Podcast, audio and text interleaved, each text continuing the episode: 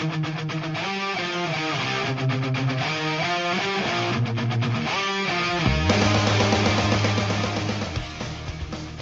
Hello and welcome to another episode of the Exploring Art Podcast, a Florida International University student podcast for the creative curious.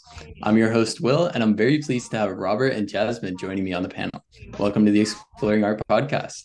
So, 18th century English gardens differ from those of the present day in many uh, in many respects, most notably in their lack of flowers and their profusion of temples, follies, and grottos.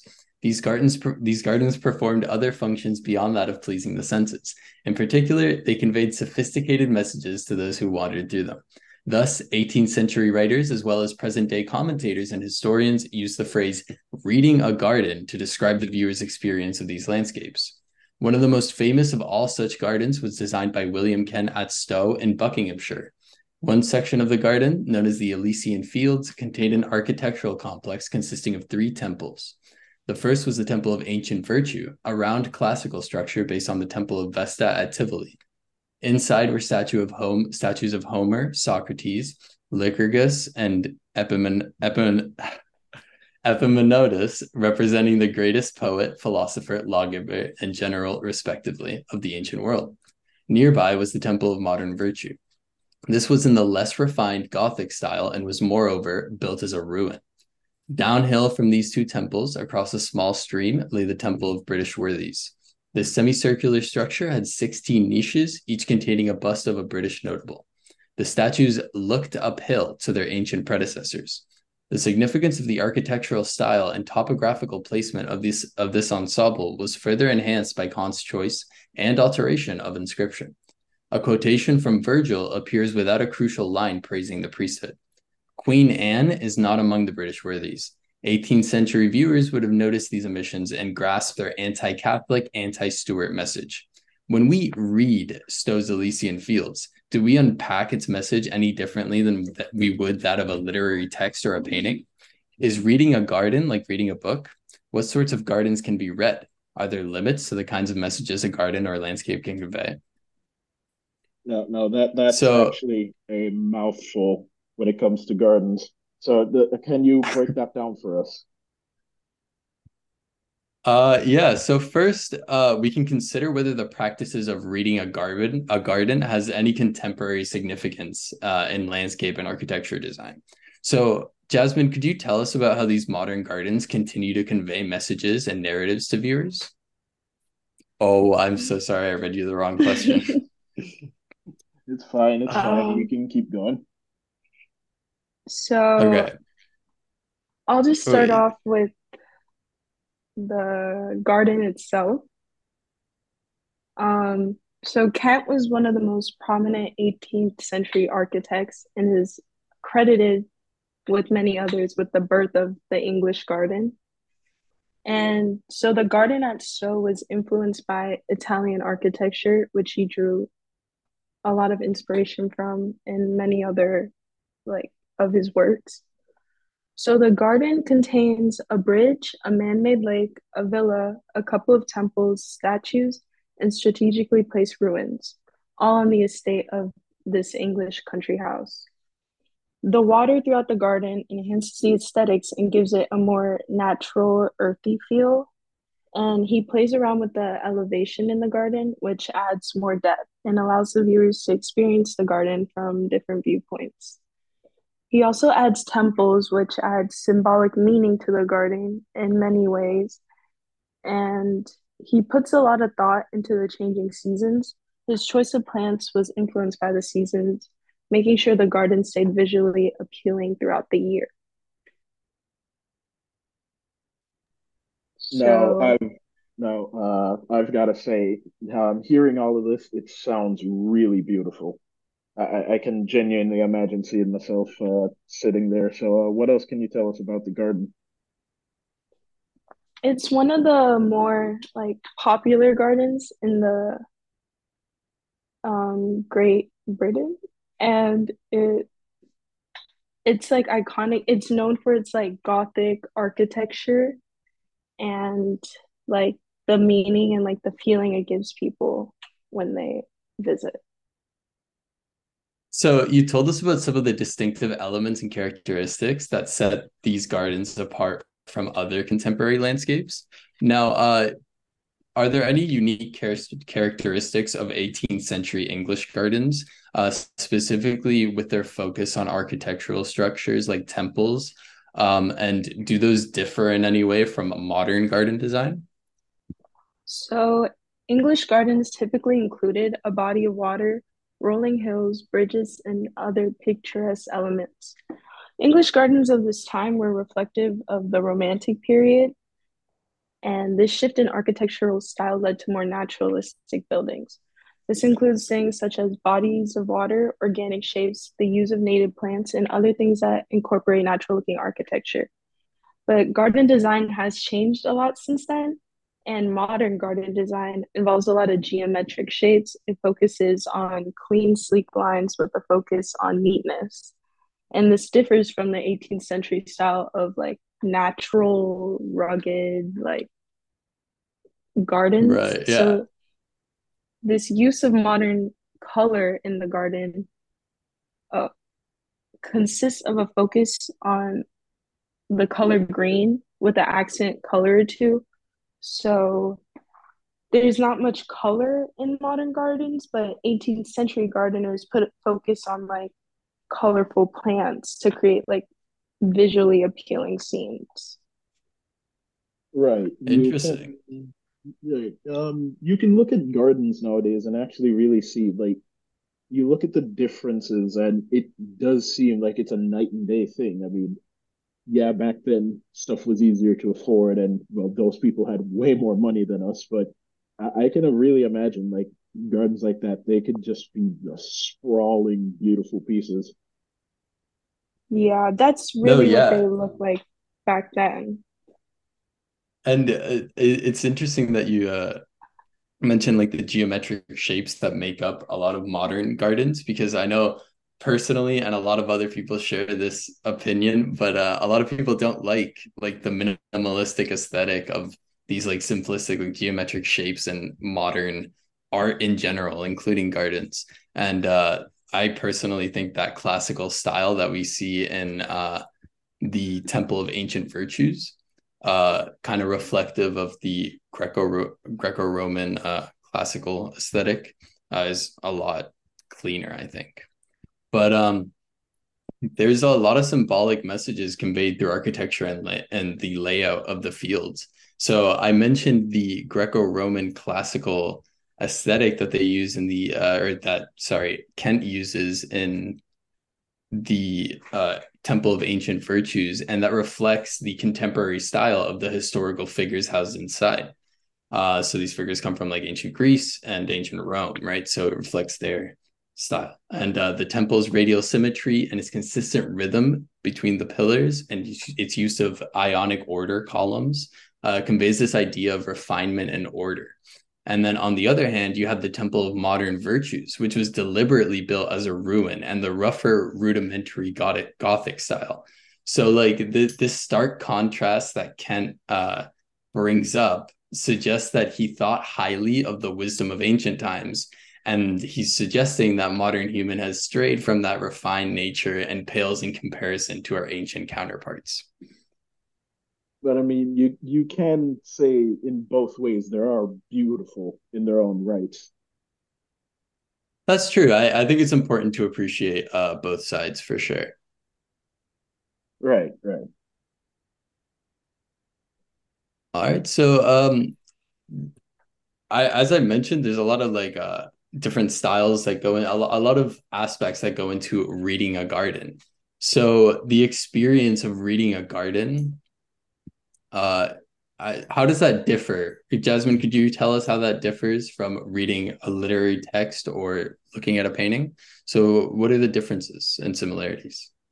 So we can read both literary texts and gardens, it's just in a different way.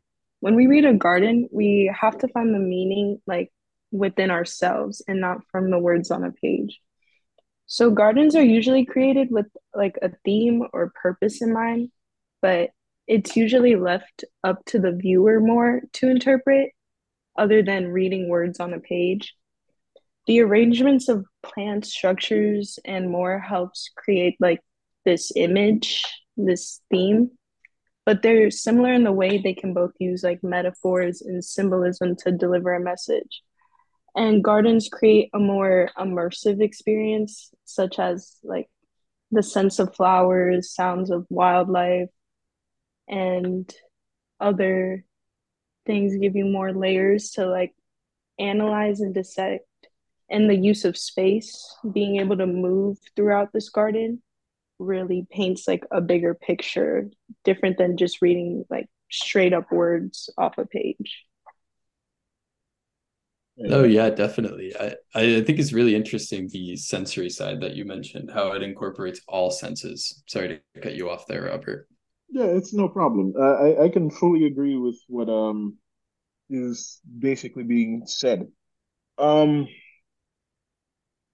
the more you look at it, the more it really just boils down to uh, you being able to accept just the fact that um, a lot of senses that we can take in and such. Like I enjoy smells of flowers and enjoying these sorts of gardens. And the more I think about it, like yeah, no, these gardens are pretty beautiful.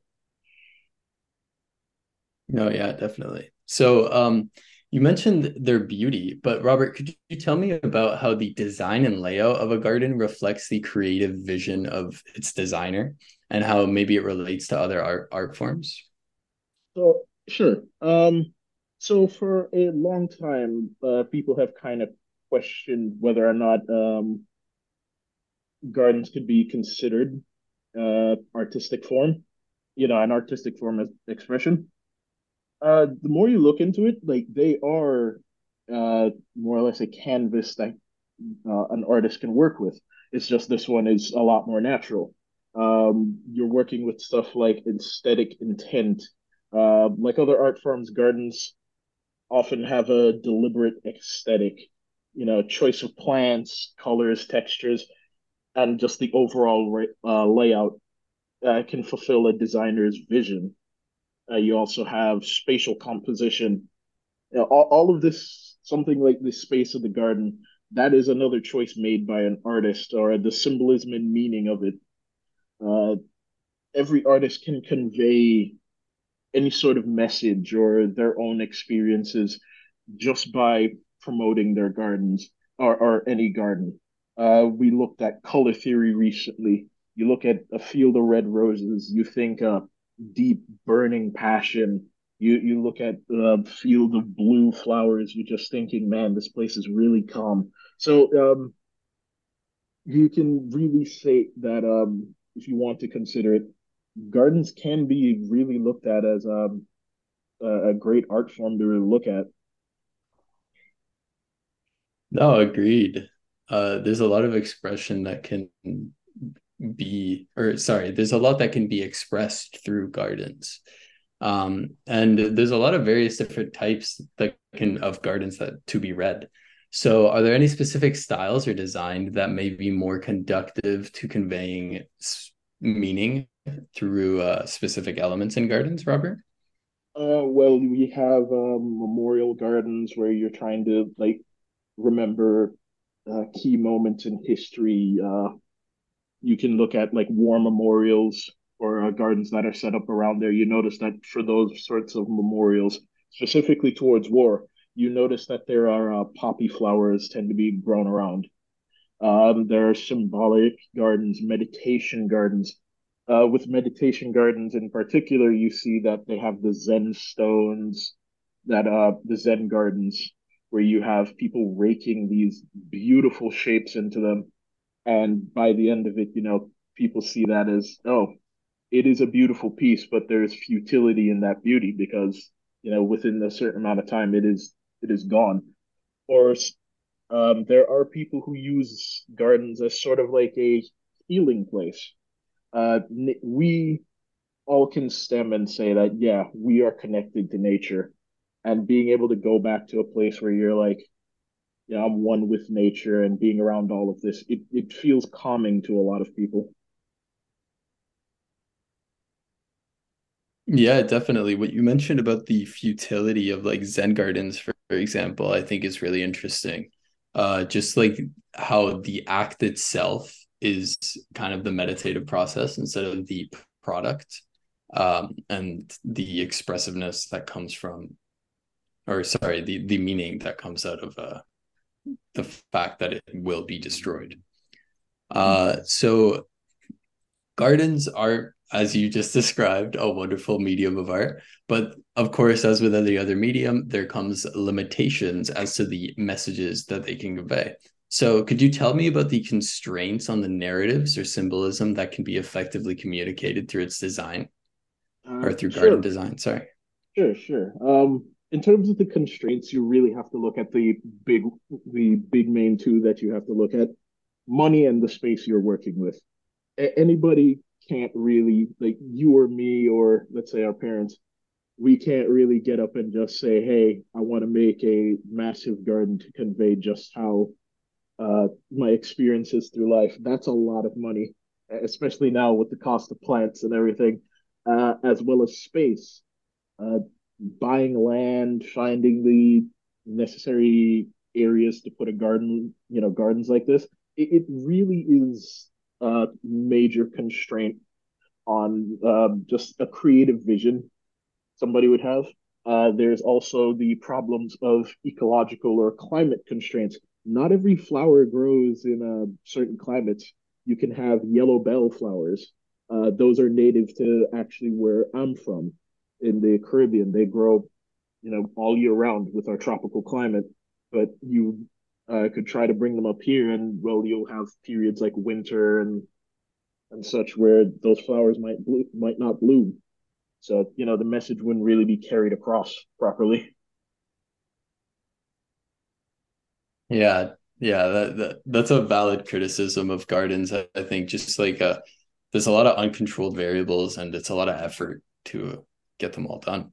But um so this garden specifically that we were looking at by William Kent uh was created in 18th century England and there's a lot of historical and political context surrounding it, particularly anti-Catholic and anti-Stuart messaging conveyed uh, in the actual garden.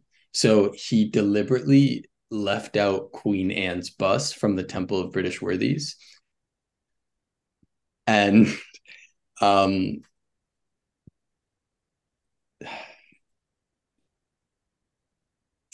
go, go, ahead, take go ahead, take your time. Take your time. we, we really got um, a good bit of time to talk on this topic because it, it, the more you dig into it, it, it is a really a precise topic we could actually look into.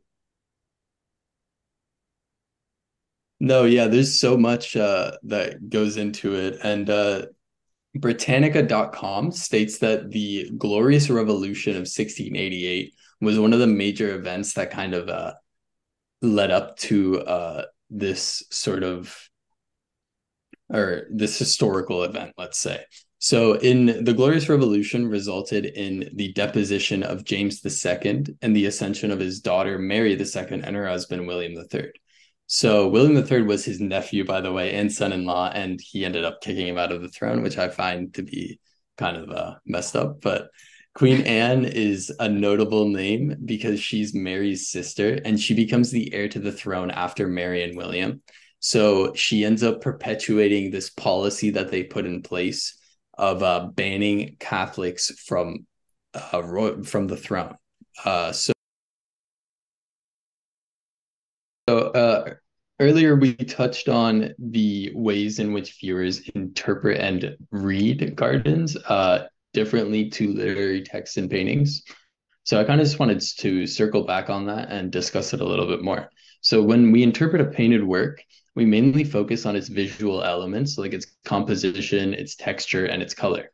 When it comes to literary works, uh, I'd say we overall we focus on the overall structure, the style, and the literary devices like metaphors and similes used in works uh, that contribute to how we interpret its meaning.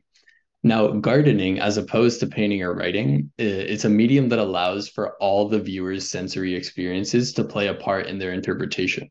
So, for example, the the smell of a specific flower or the sound of the wind as it passes through an arrangement of foliage can be used to invoke emotions or convey some sort of commentary uh, about a subject. So the visual elements of the individual aspects, as well as the overall layout, layout of a garden, also contribute to how we interpret them. Uh, betterhealth.vic.gov.au, an Australian resource, has a great uh, instruction on the methods used to like kind of sort of stimulate the different senses in gardening and how you can do that even uh, in your own home. So it ranges from the tactile sensations of a gravel path versus a paved one.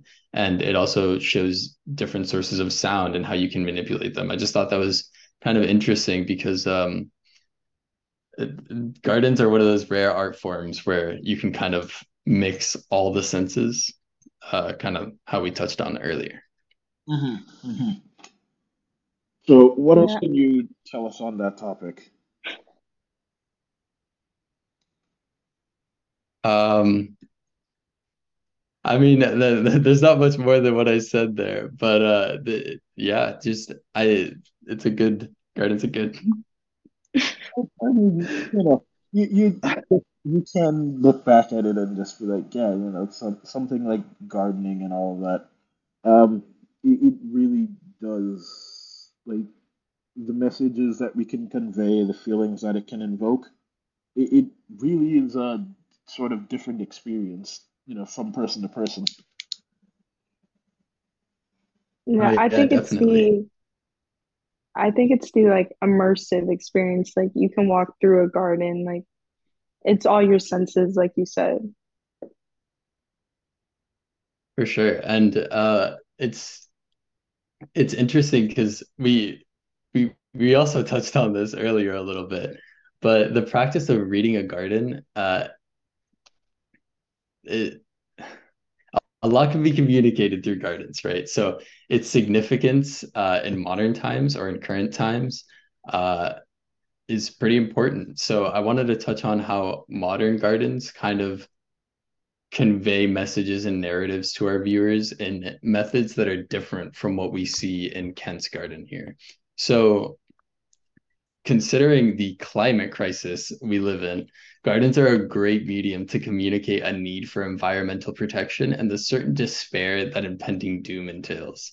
Additionally, they double as proactive measures in favor of the environment by planting new trees and new plants in general. So, uh, plants and soil on the planet, this is on the planet, not just gardens, but they account for about 30% of the carbon sink. So, basically, they absorb 30% of the carbon emissions of the world. Um, and that's a huge chunk, especially since we're pumping out so much more carbon than we should be, or carbon dioxide, I should say. But um, I think gardens, uh, having more gardens can only benefit the environment, right? And they uh, they also will reflect environmental change as it gets pro- progressively worse leading to potentially new interpretations of existing gardens as the landscape changes with the environment.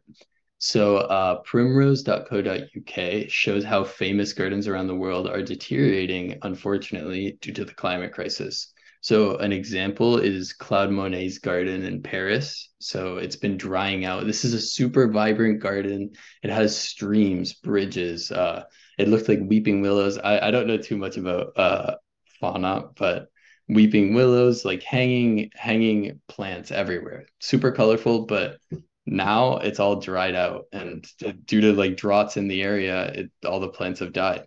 And then on top of that, the uh, Koishikawa Korakuen Gardens in Tokyo were completely lost to wildfires.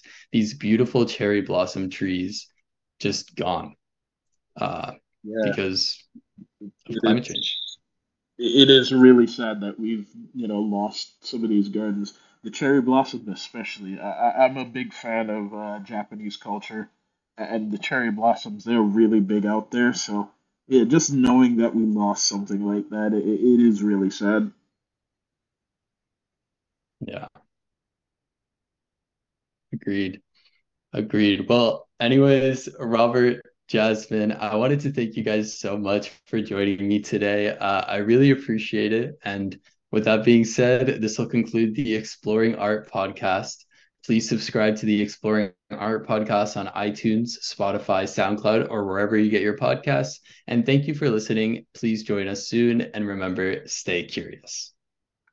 Thanks, guys. It was fun getting to talk about this topic. I had a good time. And